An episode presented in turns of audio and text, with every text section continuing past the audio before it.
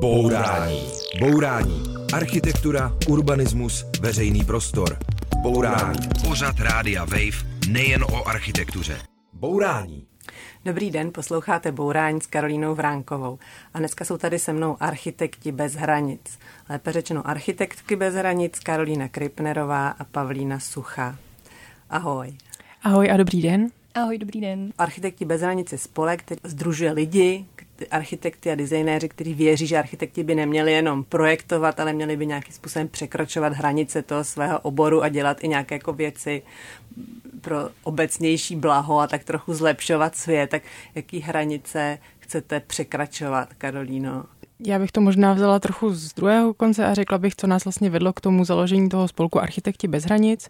Byl to jednak ten důvod, že eh, v Čechách v té době ještě tady, ten, tady ta pobočka nebo místní organizace podobných spolků neexistovala a ta filozofie ehm, spolků jmenujících nebo nesoucích název Architekti bez hranic nás eh, oslovovala a zároveň nás zajímaly sociální přesahy v architektuře a tomu se tehdy také ještě za tolik lidí nevěnovalo. Ty spolky v jiných zemích se převážně věnují projektům v rozvojových zemích, což je téma, které třeba v budoucnu bude aktuální i pro nás, ale pro teď jsme se vlastně rozhodli, že se raději budeme věnovat problémům, které známe lépe nebo minimálně v prostředí, které známe dobře, takzvaně si zamést, zamíst před, před vlastním Prahem.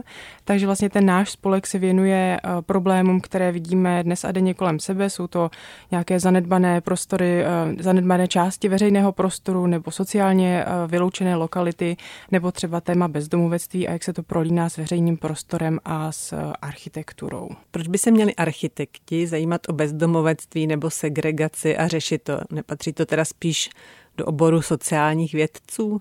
Určitě jsou po teoretické stránce z oboru sociálních věd. Na druhou stranu všechno, co souvisí se společností, se otiskuje do podoby eh, veřejného prostoru a to jednak v té úplně konkrétní podobě, jak vypadají ulice, parky a náměstí, ale i v podobě toho, co vlastně všechno ještě do toho veřejného prostoru dalšího můžeme zahrnout, ať už jsou to třeba i stavby pro sociální služby, které taky souvisí s veřejným prostorem, a protože architekt je ta profese, která vlastně utváří ten veřejný prostor, nebo minimálně by ho měla utvářet, a tak je to silně propojený s architekturou, protože my vlastně celý život prožíváme v prostředí, které uh, utváří budovy. Uh, buď to jsme uvnitř těch budov, anebo jsme v prostředí, které obklopují budovy a právě architekti navrhují ty budovy, takže právě to je to propojení mezi těmi sociálními tématy, společenskými tématy a s architekturou jako takovou. Mm-hmm.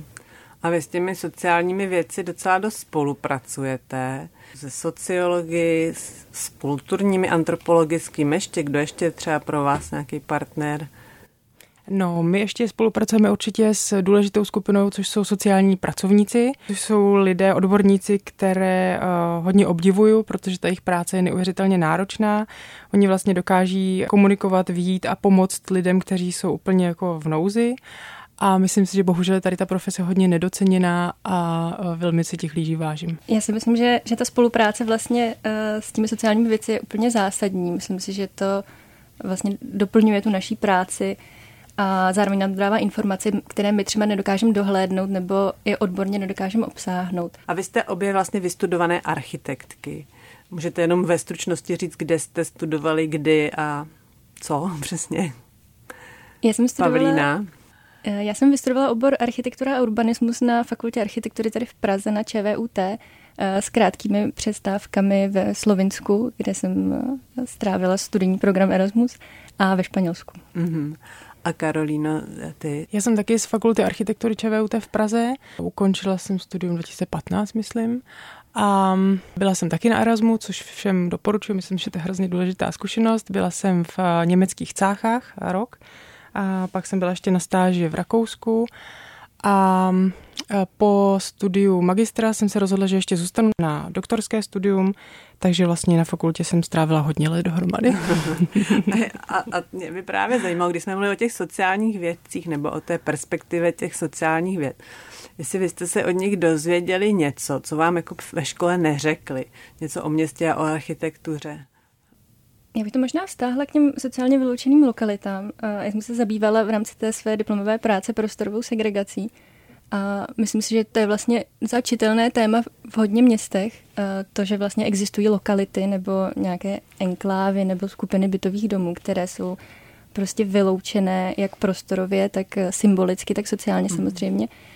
A vlastně mě samotnou, když jsem se snažila vlastně zjistit ty příčiny a nějakým způsobem pojmenovat ty mechanismy do té své práce, tak mě, tak mě překvapilo, do jaké míry je to závislé například na fenoménu obchodu s chudobou, eh, který vlastně, jehož, jehož vyřešení by pomohlo strašně moc lidem a samozřejmě je to do určité míry politické téma, ale týká se to těch domů, eh, týká se to vlastně těch lidí, kteří žijou v těch domech.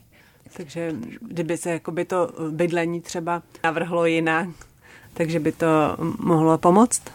Takhle myslím, že uh, ten problém je velmi široký a je potřeba uh, veliká škála odborníků na to, aby se vyřešil. Nej, nejsou jednoduchá řešení na to, ale myslím si, že ten architekt, potažmo urbanista, tam má svoje místo rozhodně, protože se to týká i toho veřejného prostoru a tomu vztahu těch lidí k tomu, kde žijí a jestli se dokáží identifikovat s tím prostorem, kde jsou aby jsme teď byli trochu víc konkrétní, tak já připomenu jeden váš projekt, který měl právě zlepšit veřejný prostor a posluchači ho dost možná znají. A to jsou podchody na Vltavské. Na stanici metra Vltavská tam je taková spleť podchodu, kde člověk může hodiny bloudit a vždycky vyjde na povrch někde jinde, než chtěl. A vy jste se rozhodli to zpřehlednit a navrhli jste eh, takové barevné řešení, že jednotlivé východy se natřely různými barvami. Eh, jak se to vlastně má správně používat? Já bych to možná ještě řekla ten úvod, jako proč jsme, proč jsme vůbec to dělali. My, když jsme začali formovat tady ten náš spolek vůbec, jako čím se budeme zabývat a jak budeme fungovat, tak jsme se začali scházet v budově bývalých elektrických podniků, které jsou dneska zrekonstruované, ale tehdy před tou rekonstrukcí to bylo velmi takové živé místo, kde se scházelo hodně architektů a umělců a spousta lidí. A my jsme vlastně z oken koukali na tady to místo Eh, podchodu pod Hlávkovým mostem a říkali jsme si, no tak jestli máme začít řešit veřejný prostor, tak tady máme první problém hned přímo před očima, protože samozřejmě v těch podchodech jsme se taky nevyznali, bloudili jsme tam, zároveň tam uh, žije komunita lidí uh, bezdomova, to místo je extra zanedbané, ne, nefungovalo tam osvětlení a podobně. Takže jsme se rozhodli, že tam uděláme sousedské slavnosti zažít město jinak, což bylo trošku jako jinak pojaté tady ta událost, protože vlastně tam se nesetkávali tak úplně jenom sousedé, ale vlastně jsme zprostředkovali nějakou platformu, na které se potkali teda lidé bezdomova, veřejnost a organizace, které lidem bezdomova pomáhají. A když jsme tam ty všechny účastníky té akce naváděli, tak jsme si vlastně uvědomili, že všichni tam bloudí a nikdo nám tam nemůže trefit na to místo, které jsme chtěli. Takže vlastně už tehdy vznikla myšlenka, že je potřeba to místo trochu kultivovat i tím směrem nějakou, nějaký orientace a po, po tom usilovné snaze, kterou jsme do toho vložili, se vlastně povedlo, že se tam tady ty barevné plochy a šipky zrealizovaly. No a dali jsme tím, teď jak to funguje, tak tím konkrétním vlastně místům, jako je třeba Vltavská, Štrosmajerovo náměstí, Bubenské nábřeží. A no prostě tím konkrétním směrům jsme dali barvy, a dali jsme jim žlutou, červené, Vltavské jsme dali červenou, a Bubenskému nábřeží jsme dali zelenou a potom jsme se vlastně těmi šipkami snažili lidi navíst vlastně na ty směry konkrétně. Jo, takže když chci jít na Vltavskou, tak se držím červených šipek a tam mě do, a, a prostě dovede mě to tomu východu na Vltavský. Spíš bych řekla, že ta, ta Vltavská je namalovaná červeně, takže ty východy, které k ní vedou, jsou potom v finále červené, takže když dosáhneš té červené, tak jsi už u, jsi u cíle. A je tohle třeba teda příklad toho, jak fungují architekti bez hranic? Myslím si, že jo, je to věc, která vyžaduje nějaký nadšení a energii vlastně nad rámec toho klasického projektování, protože to funguje tak, že vlastně přijde za váma klient a osloví vás ze zakázku a vy zpracujete. A tady jsme ten princip vlastně obrátili v tom, že my jsme chodili tím městem a všimli jsme si těch problémů a my jsme byli těmi, kteří vlastně inicio, iniciovali nějakou změnu. My jsme byli těma hybatelema změny, kteří se rozhodli, že vlastně něco změní. Takže jsme vlastně obrátili ten princip, že by za náma někdo přišel a my jsme naopak hledali vlastně cestu, jak to místo změnit. Takže to je určitě jako jedna z forem, ale je těch forem určitě víc, takže když bude prostor, já se k tomu ještě dostanu. Ale tak tohle je teda, takhle se chová prostě architekt, který překročí hranice toho svého oboru. Určitě, eh, je to jedna z těch, jedna z těch cest. Je prostě velká škála činností a je škoda se vlastně omezovat v úvozovkách opravdu zdůrazňuji jenom na to uh, projektování. Hmm, tak uh, posloucháte Bourání a po písničce budeme dál mluvit o tom, co všechno dělají architekti bez hranic, když překračují ty obvyklé hranice architektury. Bourání. Bourání s Karolínou Vránkovou na rádiu Wave. Posloucháte Bourání a povídáme si s architektkami Pavlínou Suchou a Karolínou Kripnerovou ze spolku Architekti bez hranic. Mluvili jsme o vašem projektu na Vltavské, ale vy se eh, nedržíte jenom jako v Praze, ale pouštíte se i do prostě celá drsných vyloučených lokalit. Jedna z nich jsou právě ty předlice, o kterých Pavlína psala diplomovou práci. A teď taky chystáte projekt do Chánova v Mostě, na sídliště Chánov, kde chcete vlastně vybudovat parčík s nějakým uměleckým dílem, který by tam sloužil prostě místním. Eh, jak to vlastně vypadá? Já bych to možná uvedla trošku víc ze široka. My jsme se k Chánovu dostali uh, vlastně skrz iniciativu vlastně města, která se tam snažila vybudovat takové ty kontejnerové bydlení. Hodně to proběhlo médii. A tím jsme se vlastně zajím, začali zajímat o toto místo, protože se zvedla taková velká vlna nevole proti tomuto typu bydlení a vlastně řešení té, um, té prostorové segregace v Chánově takovýmto způsobem. A také vlastně z iniciativy místního spolku Avernoma, se kterými skrz našeho kolegu Janka Rouse máme vlastně kontakt, uh, tak jsme dohromady dali vlastně takový plán na uspořádání participačního workshopu v Chánově a řekli jsme si, že vlastně tohle to téma a to téma toho veřejného prostoru, toho bydlení se dá řešit i jinak, než vlastně um, kontejnerovým způsobem. Mě by zajímalo, proč jsou ty kontejnery pro bydlení špatně? Uh, na, na to se nás hodně, hodně často lidí ptá.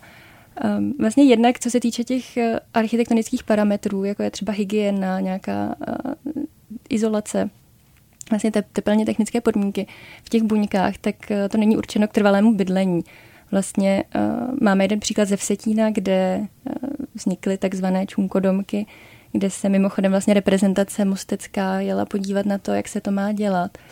Tak, uh, tak ty místní obyvatelé se tam stěžovali přesně na to, že jim plesní výrohy, že to nejde vytopit, nebo v létě je tam na druhou stranu moc vedro.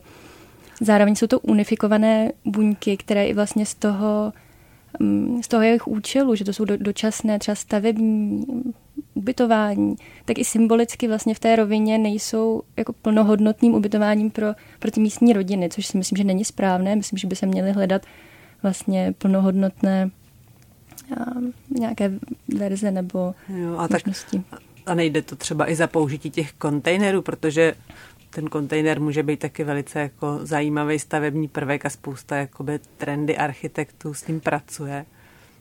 Já myslím, že určitě. My jsme vlastně neměli uh, k dispozici nějaký plně podrobný technický návrh, nicméně se mostecká reprezentace hodně odkazovala k tomu v Setínu, kde vlastně i tou zkušeností se přišlo na to, že to nevyhovuje jak z těch technických parametrů, tak vlastně i z těch uh, nějakých sociálních nebo symbolických. A, a vy, vy teda přinášíte, vy tam přinášíte co? Nějaké aspoň malé prostě vylepšení v podobě toho parku? My jsme vlastně uh, v, loňské roce, v loňském roce uspořádali participační workshop uh, s místní teda komunitou, z jehož cíl jsme si dali vlastně zmapovat to území a zmapovat potřeby těch obyvatel. A my jsme vlastně měli ten kontakt na ty, na ty místní z toho spolku skrz toho našeho kolegu, což bylo strašně důležité, protože vlastně přicházet do těch sociálních vyloučených lokalit takhle zvenku je hrozně složité a myslím, že to ani nemá jako správný efekt. Uh, takže my jsme vlastně navázali na, na tuhle tu spolupráci a jako architekti bez hranic jsme se tam vlastně snažili s těmi lidmi mluvit, uh, ptát se na ty potřeby, ptát se, co je tam trápí a poznat ten místní kontext trošku trošku se do toho vlastně vnořit. A co jste teda zjistili třeba? Co vás třeba překvapilo? Eh, nás překvapilo spoustu věcí v Chánově. Eh, to je, vlastně, to je vlastně sídliště úplně odříznuté na kraji mostu eh, přes takový železniční koridor a z druhé strany je dálnice, na které je benzínka, což je jediná taková vybavenost, která v tom sídlišti je. A do asi pět let zpátky tam nevedla vůbec žádná pěší komunikace na to sídliště, takže vlastně ta prostorová oddělenost od toho zbytku města je tam strašně čitelná.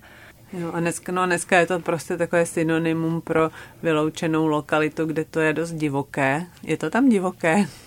Já bych to trošku rozporovala. Já si myslím, že už vlastně ten mediální obraz přerostl vlastně tu realitu v mhm, Chánově no. a že už vlastně se tam není to tak hrozné, jak je, jak je vlastně prezentováno. Možná ten problém se přenáší někam jinam do jiných částí mostu, ale Chánov je taková komunita, enkláva sama pro sebe, ale myslím si, že vlastně to, jak to známe z médií, tak už vůbec není pravda, hmm. že je to hmm. spíš honba za nějakou možná senzací, což se občas tím sociálně vyloučenými lokalitami děje, bohužel.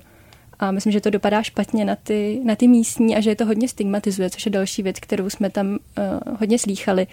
Že vlastně, když třeba chodí do supermarketu, tak um, na ně ostatní lidi pořvávají u pokladny, že to jsou ty schánova a, a že vlastně mají takové zkušenosti už docela od dětství. No ale co s tím právě udělá architekt?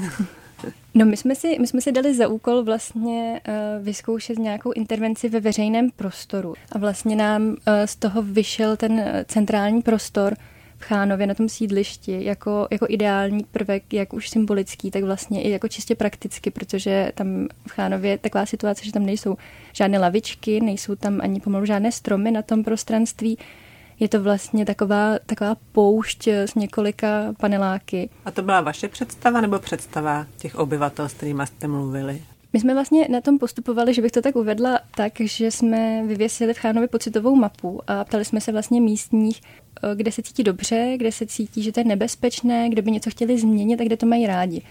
A z toho jsme vlastně vycházeli potom při těch rozhovorech a snažili jsme se vlastně zjistit, jaký typ eh, prvků ve veřejném prostoru, co by, na čem by se chtěli podílet sami, co by s náma vlastně byli ochotní třeba se do toho pustit, co jim tam chybí. Takže jsme vytvořili nějakou jednoduchou intervenci ve spolupráci ještě s umělcem Lukášem Gavlovským, který vytváří takové robustní dětské hřiště, které jsou vlastně z přírodních materiálů, jsou to vlastně neúplně složit, složité prvky, které se umístí do toho veřejného prostoru a úplně přirozeně s tím splynou. Zároveň pro ty děti je to něco uchopitelného. A z toho jsme vlastně na tom centrálním prostoru, o kterém jsem mluvila, tak jsme chtěli vytvořit takovou, takovou malou oázu, kdyby jsme tam vysadili strom, um, dělali tam trošku stínu, uh, umístili tam nějaký takový prvek pro hraní, posedávání, setkávání, nějaký i trošku symbol. Vlastně ty materiály jsme volili i i tak, aby to vlastně navazovalo na tu robustnost toho sídliště, vlastně ten, to velké měřítko těch panelových domů, takže uh, to byly velké balvany, velké kmeny, a já se ještě zeptám, a teď budu možná mluvit jako člověk, který právě má o Chánově představy z médií a možná ještě ze seriálu Most. Jo. A vlastně si nemím představit, jestli tamní obyvatelé něco takového opravdu chtějí, tak jako spolupracovali s vámi nějak aktivně. Nebo jim to třeba spíš jedno? Já bych to možná vzala trošku ze široka. Myslím si, že třeba v Chánově, na co jsme naráželi, bylo to, že tam um, se častokrát stalo, že tam přijel nějaký spolek uh, nebo Eh, nějaká skupina lidí, že tam chtějí něco zlepšit, eh, třeba tam udělali fotku nebo do určité míry to možná bylo i to natáčení.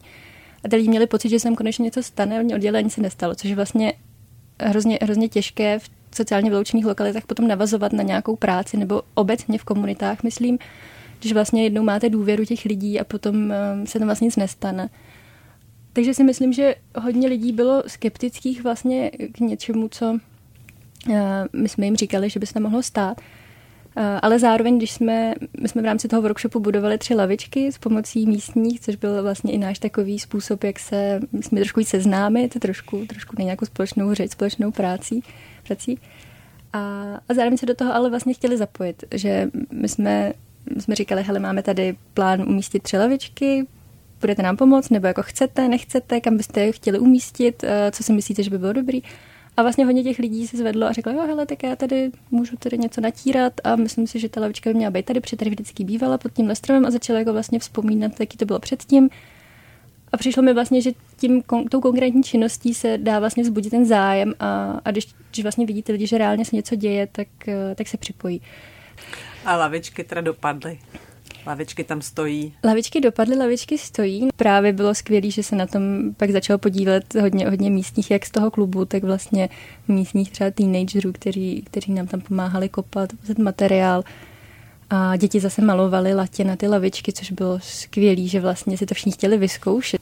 A lavičky se používají a nikdo je nezničil. Lavičky se používají, zatím nemáme informace, že by je někdo zničil, no by to bylo taky docela těžké, ale zatím jsme neměli negativní zpětnou vazbu na to. Ono Jsou to tři lavičky ve veřejném prostoru, myslím, že to tam zapadlo a že to je vlastně, se to tam využívá, doufám, a není to braný jako něco speciálního, protože vlastně je to jenom lavička na druhou stranu. Takže to byly lavičky, které jsou lavičky, ale nejsou jenom lavičky. Posloucháte Bourání, budeme pokračovat po písničce. Bourání. Bourání. Demolice nesmyslů s Karolínou Vránkovou na rádiu Wave. Posloucháte Bourání a povídáme si s Pavlínou Suchou a Karolínou Kripnerovou ze spolku Architekti bez hranic. A mluvili jsme o tom, co všechno dělají jako architekti bez hranic, kromě projektování. A mimo jiné je to taky natáčení filmů. Vy jste teďka natočili vlastně tři filmy o nějakých inspirativních projektech, které právě stírají trochu jako hranice třeba mezi lidmi na okraji a většinovou společností. Jeden z nich je o takovém spolubydlení Vincira Drin, který je ve Vídni. Můžeš ho, Karolíno, představit? Mm-hmm, mm, určitě ráda. Je oblíbený je to projekt. Přesně tak, je to můj oblíbený z toho cyklu. Můžu ještě možná začít tím vůbec, jak ten cyklus vzniknul. Mm. Um, vlastně byla to náhoda, potkali jsme se s Jankem Rousem z, ze spolku Artičok při Akademii výtvarných umění a vzniklo z toho právě tady ten cyklus Architektura soužití, kdy um, my jsme vlastně vnesli tam ta témata inspirativních projektů, které jsme chtěli nějakým způsobem prezentovat a Janek tam teda vnesl to umění filmaře a umělce, uh, který to jako zarámuje a zpracuje. A to filmové médium nám vlastně v tomhle přišlo úplně úžasný, protože to dokáže zachytit právě ten život mezi těma zdma a díky tím filmům vlastně dokážeme odprezentovat to, jak ty projekty nejen vypadají, ale jak i fungují a jak reálně prostě mm, to všechno mezi ním u nich, v nich žije. Mm, a jak funguje tady ten konkrétní vídeňský dům a jak jste na něj přišli vlastně? Já jsem na tady ten projekt přišla během stáže um, ve Vídni, kdy to bylo ještě během mýho magisterského studia a tehdy jsem si hledala téma na uh, diplomní projekt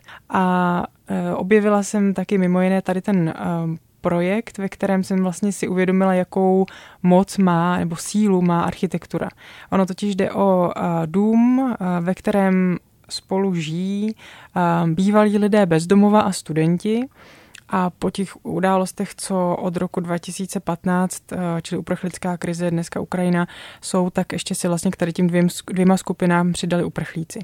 A ta původní myšlenka byla vlastně pomocí spolužití dvou skupin lidí integrovat eh, lidi na okraji eh, společnosti do jeho středu. Takže v tom domě najdete přízemní restauraci, eh, ve které ten běžný člověk, co jde po ulici, tak může si tam dojít najíst, ale ty obyvatelé domů zároveň tam můžou najít práci, což je pro ně eh, velice důležité vedle navazování vztahů.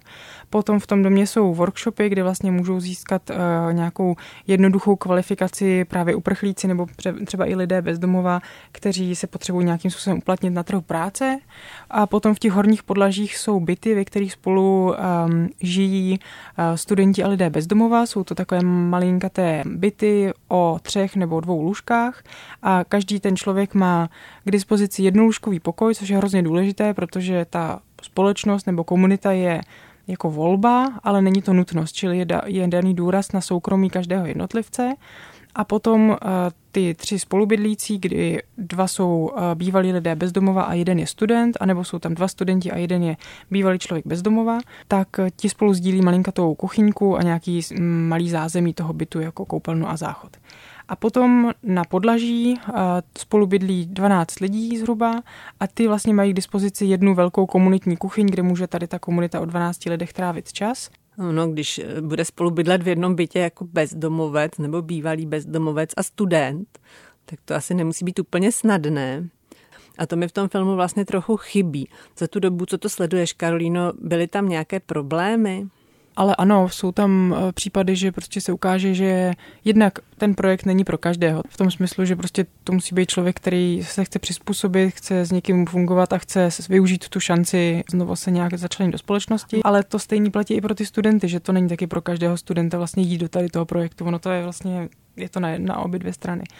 A mm, když se tam vyskytne nějaký mm, problém, tak um, Buď to si to vyřeší ty obyvatelé mezi sebou, oni tam hodně mají takových uh, možností se vlastně bavit, potkávat se u kulatého stolu, to tak řeknu, a řešit právě tady ty problémy, které tam třeba nějakým způsobem vznikají, tak je snaha je podchytit na začátku. A potom tam je také, teď nevím, jaký úplně říct, správcová třeba, nebo, nebo prostě slečna, která jim tam pomáhá, když potřebují pomoc třeba najít práci nebo si požádat o nějaký dávky, tak eh, jim pomůže, ale zároveň řeší taky případný konflikty, který v tom domě z toho eh, soužití mohou, mohou vznikat. Mm. Takže oni mají takovou sociální podporu a v tom filmu mluví taky architekt Alexandr Hagner z ateliéru Gaupnerau, který se právě věnuje sociálním tématům a bezdomovectví už roky a který říká, že i ta, i ta architektura je vlastně vymyšlená tak, aby v ní probíhalo to soužití pokud možno bez konfliktu. Co tam třeba uplatňují? Takovým markantním příkladem je, jsou třeba ty schodiště, kdy v architekti už mysleli na to, že by tam mohl být nějaký konflikt a tak si řekli, no, když vždycky z místa, kde se ty lidi potkávají, což jsou třeba ty komunitní kuchyně, bude víc východu do nějakého volného prostranství, tak nezažívám takový ten vnitřní stres toho, že vlastně tady je člověk, se kterým jsem se včera večer pohádal, tak eh, vlastně tady z těch společných místností vede několik východů, nebo z Pavlačí, ze kterých jsou vlastně přístupné jednotlivý byty, tak z těch vede zase několik schodišť, aby vlastně člověk pořád měl takovou tu svobodu i v tom smyslu, že si může vybrat, jestli půjde doleva nebo doprava. Nebo třeba to byla i samotná práce s tím, s tím domem eh, jako takovým, že vlastně pro takovýhle typ projektu se nehodí novostavba, ale je mnohem vhodnější vlastně rekonstruovat nějaký historický dům, protože ten už v té zástavbě je nějakým způsobem stabilizovaný, už, v něm, už do ní vlastně patří a um, už má nějakou historii. A vlastně ty lidi, kteří v něm žijí, tak každý už si sebou taky nese nějakou tu svoji životní historii a tím pádem ty lidi si vlastně mnohem jednodušeji dokáží identifikovat a cítit se jako doma v domě, který už taky něco zažil. Ten architekt Hagner tam zmiňuje i to, že vlastně aspoň ty lidi kolem jsou už zvyklí aspoň na tu stavbu a nevyvolává to tolik jako protestů eh, těch sousedů. Mm-hmm. Určitě, přesně. Eh, ty z tohle téma rozvedla ve svojí dizertaci, kde se zabývala domy na půl cesty. To jsou domy pro mladé lidi, kteří odešli z dětských domovů a kterým vlastně hodně hrozí, že to nezvládnou a stanou se z nich bezdomovci. A podle tebe i tady architekt může hodně udělat pro to, aby ty domy fungovaly. Tak co třeba? Je to na, na více úrovních. Je to už eh, v kontextu města, čili vyhledávání míst, které jsou pro takovouhle funkci vhodné, které ji vlastně unesou, mm. protože to není úplně ne, nenáročná funkce a takže nějaký urbání kontext, potom... A to jsou jaký místa? Místa, které, když to řeknu jednoduše, nemají problém sami se sebou. Mm-hmm. Čili pokud hledáme místo pro nový uh, dům na půl cesty nebo obecně třeba i asilový dům, tak když to dáme do sociálně vyloučené lokality, no, bude to trošku hůř. Jo. Jo, fungovat. Takže je dobrý to dávat do nějakého kontextu um, stabilnějšího, ale rozhodně to neznamená homogenního. Zase vhodný prostředí je vlastně pestrý, takže pokud to dáme do prostředí eh, jenom bydlí, bydlení, tak eh, tam bude určitě taky nějaká velká vlna odporu, protože častokrát lidi to vidí hrozně povrchně a vidí jenom v tom nějaký problém a nějaký nepohodlí pro sebe samotného a nevidí tam už, jako co to vlastně opravdu v, v detailu znamená takovýhle dům. Hmm. Takže ten urbání kontext a potom vlastně jde o ten samotný návrh, jestli právě rekonstruovat dům, stavit nový, jaký funkce v tom domě združovat a zároveň, co, což vlastně jsem přejela z různých těch uh, projektů, který jsem studovala, tak si myslím, že je skvělý míchat, míchat, míchat. Takže nedělat zase dům pro jednu skupinu lidí, čili když ty lidi vlastně vyrostly mezi dětma z dětského domova, tak je přesunu zase do domu, kde se zase potkají jenom ty děti z dětského domova. Ono v praxi, to vlastně... to řeší. v praxi je to často tak, že se vlastně ty, jsou to spíš byty na půl cesty, které jsou zamíchané mezi normální byty. Je tohle řešení? No, je to takový za mě řešení jako na půl cesty, jo, že když si třeba já uvědomím moji situaci v bytovém domě, tak eh, nevím, jestli já si řeknu něco víc než dobrý den se svýma sousedama, ale jako nakolik vlastně ty sousedy znám. A já si myslím, že jestli chceme začlenit lidi, kteří vlastně mají problém se začlením do společnosti, tak jim musíme dát mnohem víc příležitostí tu společnost poznat. Takže nejenom jako říct dobrý den a nashledanou, ale eh, právě nabít ten dům podnětama k setkávání, k, k nějakým iniciovat hovory mezi lidma, společnou činností, nějakým programem právě, aby vlastně ty lidi mohli poznat tu společnost, mohli navázat vztahy a potom už pak už jsou na dobré cestě. Mě tam zaujalo v tom mikroměřítku, že si ještě vlastně e, i vymýšlela, jak by měl vypadat takový pokoj v, v tom domě na půl cesty, ten pokoj pro toho jednoho člověka a že si tam uváděla, že by tam neměla být lednice. jo, jo, to, to je takový uh, vlastně nešvar za mě, uh, který, já jsem vlastně během toho, během toho zpracování té práce jsem obcházela i různé instituce, které už u nás fungují, takže asilový domy, domy na půl cesty a podobně, abych vlastně viděla ten, uh, ten stav. A tohle jsem si tam vždycky všimla, že vlastně ten prvotní impuls je, je dobrý, jo? je snaha dát těm lidem aspoň možnost prostě dát si někam svoje potraviny a bez uh, obavy o to, že jim to někdo jiný sní. Jenže lednice, jak každý víme, tak má taky negativní efekt, že prostě hučí. a je to strašně nepříjemný v, míst, v místnosti, ve které je lednice spát. Takže já tam vlastně doporučuji, pojďme hledat jiný řešení, než tady ta lednička na vlastním pokoji.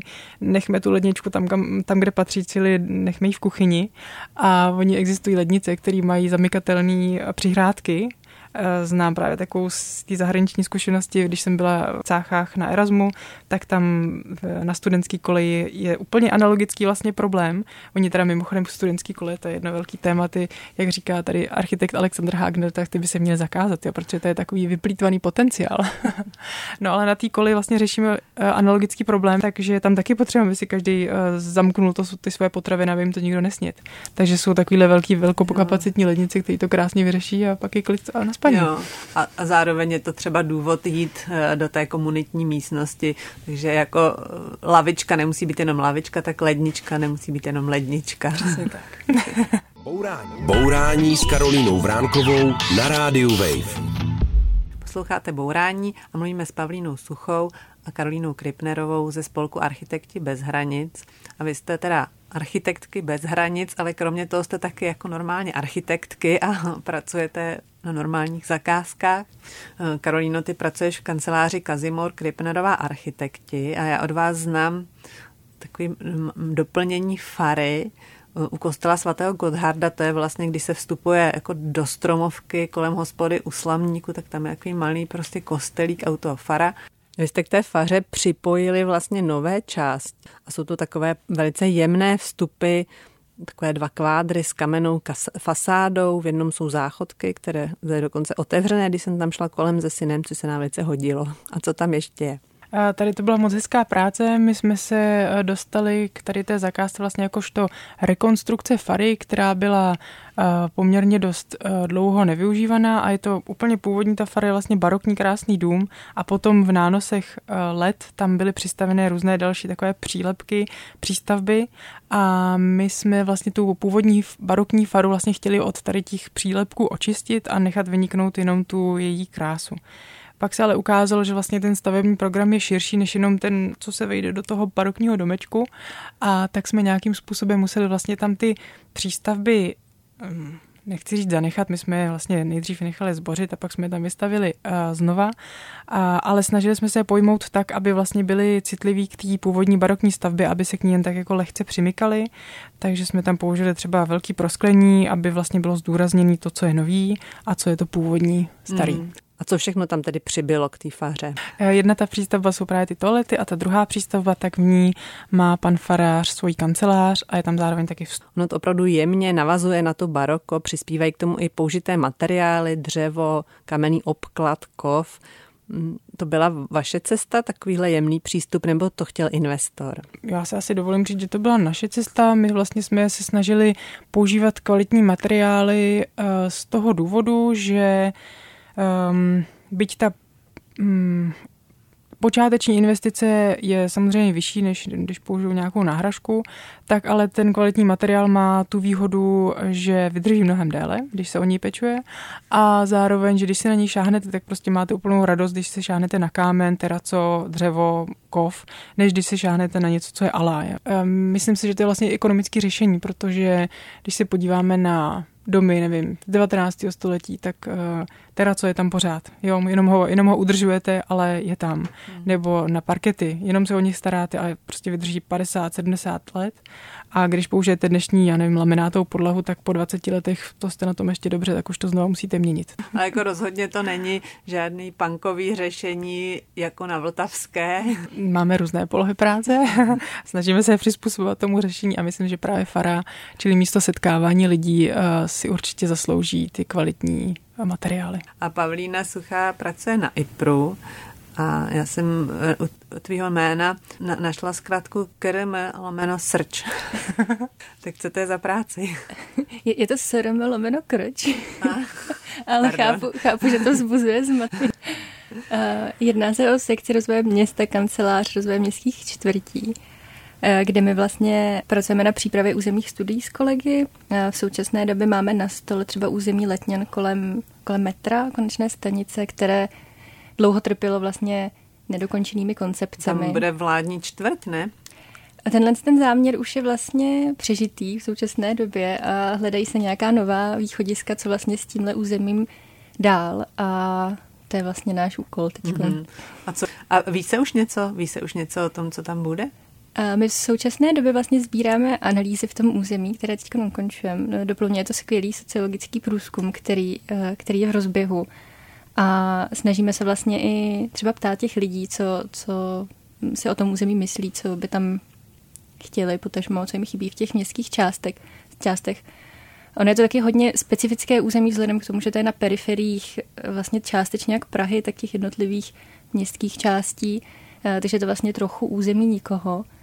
Ale na druhou stranu to představuje obrovský potenciál, proto tam vlastně vytvořit nějakou zástavbu, která bude korespondovat se všemi vlastně těmi aspekty udržitelnosti, co vlastně my chceme a kam míříme. Mm-hmm. A ten sociologický průzkum třeba přinesl nějaký poznatek, co by tam mělo být? Něčím vás posunul, když jsme mluvili o těch sociálních vědách? Uh, určitě jo, je to vlastně strašně zajímavé se bavit o tom území z jiného hlediska než toho našeho jako úzkého architektonického, ale máme tam vlastně takový srandovní požadavek od místních okolo, že by chtěli bazén velký. Když my vlastně teď přemýšlíme nad tím, jak tam umístit bazén třeba, ale každopádně jak jsem říkala, no, ono, ono to území vlastně není obydlené, takže je velmi těžké se vztahovat k nějakému kontextu, který už by tam byl. Je tam vlastně jenom ta stanice metra. Nicméně i to si myslím, že je hrozně vlastně důležité řešit a zkoumat z té strany toho sociologického průzkumu protože pro nás je to vlastně, pro nás to jsou informace, na kterých můžeme stavět a který, kterými nedohlédneme třeba v té naší práci nebo v těch analýzách, které se týkají toho vystaveného prostředí nebo čistě té naší odbornosti. Takže se vracím zpátky oklikou k té multioborovosti, která podle mě je zásadní. A myslím si, že, že vlastně mám radost toho, že participace a, a sociologie se stává jako součástí, pevnou součástí těch projektů a navrhování. Myslím, že by to tak mělo být a že to pak funguje daleko líp. Karolína má architektonickou kancelář, Pavlína pracuje na IPRu, tak já bych řekla, že to je vlastně docela dost práce. A vy ještě k tomu vlastně máte celou tu svoji práci aktivistickou. Čemu věnujete kolik času? Ta práce pro architekty bez hranic je taková spíš nárazová, že když je nějaký projekt, tak prostě se tomu plně věnujeme, takže to nejde úplně říct, že bychom nebo že bych měla jako vyčleněný čas na to a na to. Eh, do jistý míry se to i prolíná. Um, já pracuji čtyři dny v týdnu a jeden den mám eh, na seberozvoj a na práci třeba pro architekty bez hranice. A Pavlíno, ty? Já to mám podobně jako Karolína, já mám taky čtyři dny v týdnu a, a jeden den mám takhle volný na, na tyhle ty věci. Myslím si, že a nějakým způsobem to zatím jde. Ale dá se říct, že vy si vlastně takhle trošku jako komplikujete dobrovolně život. Proč? Proč se věnujete těm věcím, které jsou za hranicí té běžné architektury? Já to teda nevidím jako komplikaci. Mně vlastně přijde důležitý otvírat ty témata, které třeba nejsou tak běžní v tom našem architektonickém prostředí, tak jak je to vlastně chápáno. A přijde vlastně, že posouváme nějakým způsobem třeba tu debatu o, o těchto z těch věcech a snažíme se začlenit co nejvíce těch aktérů. Je to obvykle jako nadlouho, je to složitý a hodně lidí říká, že to třeba nemá smysl, nebo proč to vlastně děláme ale myslím, že nám to smysl dává a že v tom vidíme vlastně nějaký jako cíl. A, mm, a Karolíno? A je to taky rozdíl, nevidím jako komplikaci, naopak pestrost je super a tady tu pestrost potřebuji i k, i k životu, nedokázala bych dělat jenom jednu věc, takže pro mě je to určitě zdroj inspirace a, a zároveň mě to přijde i nějakým způsobem přirozeností, protože architekt je vlastně cvičen k tomu, aby dokázal identifikovat problém a, a vlastně na ní hledal řešení. A tady to je jenom trochu jako jiný pohled na věc, že to není hledání problémů v nefungujícím, nefungující dispozici domu nebo bytu, ale hledání problému vlastně v, ve společnosti nebo ve veřejném prostoru a potom je to vlastně hledání toho řešení na tady ten problém. Takže vlastně pořád je to taková práce architekta jenom trochu na jiný no. úrovni. Vy se snažíte překračovat hranice, ty informace prostě ze světa architektury třeba donést lidem, kteří by o nich jinak nevěděli. Já mám takovou zkušenost, že vlastně hodně často tohle, tyhle ty věci slyší jenom lidi, kteří už je vlastně tak trochu znají, nebo a ty lidi, kteří by o to opravdu měli slyšet, tak to vlastně se to k ním nedostane. Tak jak to děláte, aby se to opravdu dostalo jako ke všem? Ty, ty věci, které chcete říct třeba o veřejném prostoru, o segregaci, o bezdomovcích. Je to určitě tak, jak říká, že uh, s tím souhlasím. Uh, snažíme se um, třeba chodit do prostředí, který nejsou navštěvovaný jenom tady tou naší běžnou základnou, která na naše akce chodí. Tím tě k tomu napadá, že my se snažíme taky tady to téma víc dostat na fakultu architektury, čili do toho běžného vzdělávání architektů. A tím pádem by se to taky víc jako mohlo dostat do, do běžného, uh, běžného povědomí lidí, když vlastně ta budoucí generace architektů už bude i přemýšlet o tady těch tématech. Uh, a zároveň jsme teda otevřeni i novým členům, takže kohokoliv by zaujalo toto téma, tak určitě je vítán. Máme schůzku každý, každou první středu v měsíci, kdokoliv se nám může ozvat a rádi se potkáme s novými budoucími architekty bez hranic. Tak já myslím, že to je krásný náborový závěr. to byly architektky bez hranic, Pavlína Suchá a Karolína Kripnerová v dnešním bourání. Ahoj. Díky moc, ahoj. Díky, ahoj. A ještě bych vás chtěla pozvat na projekci filmů z cyklu Architektura soužití, o kterém jsme tady mluvili, a taky dalších filmů o architektuře a sociálních otázkách, kterou chystají architekti bez hranic na 18. a 19. listopadu do kempu. A to je pro dnešek všechno a doufám, že vás architekti bez hranic inspirovali k překračování hranic. Mějte se dobře a poslouchejte bourání. Naschledanou. Nemáš nikdy dost bourání? Poslouchej náš podcast a bourej kdykoliv a kdekoliv. Přihlas se k odběru podcastu na wave.cz lomeno podcasty.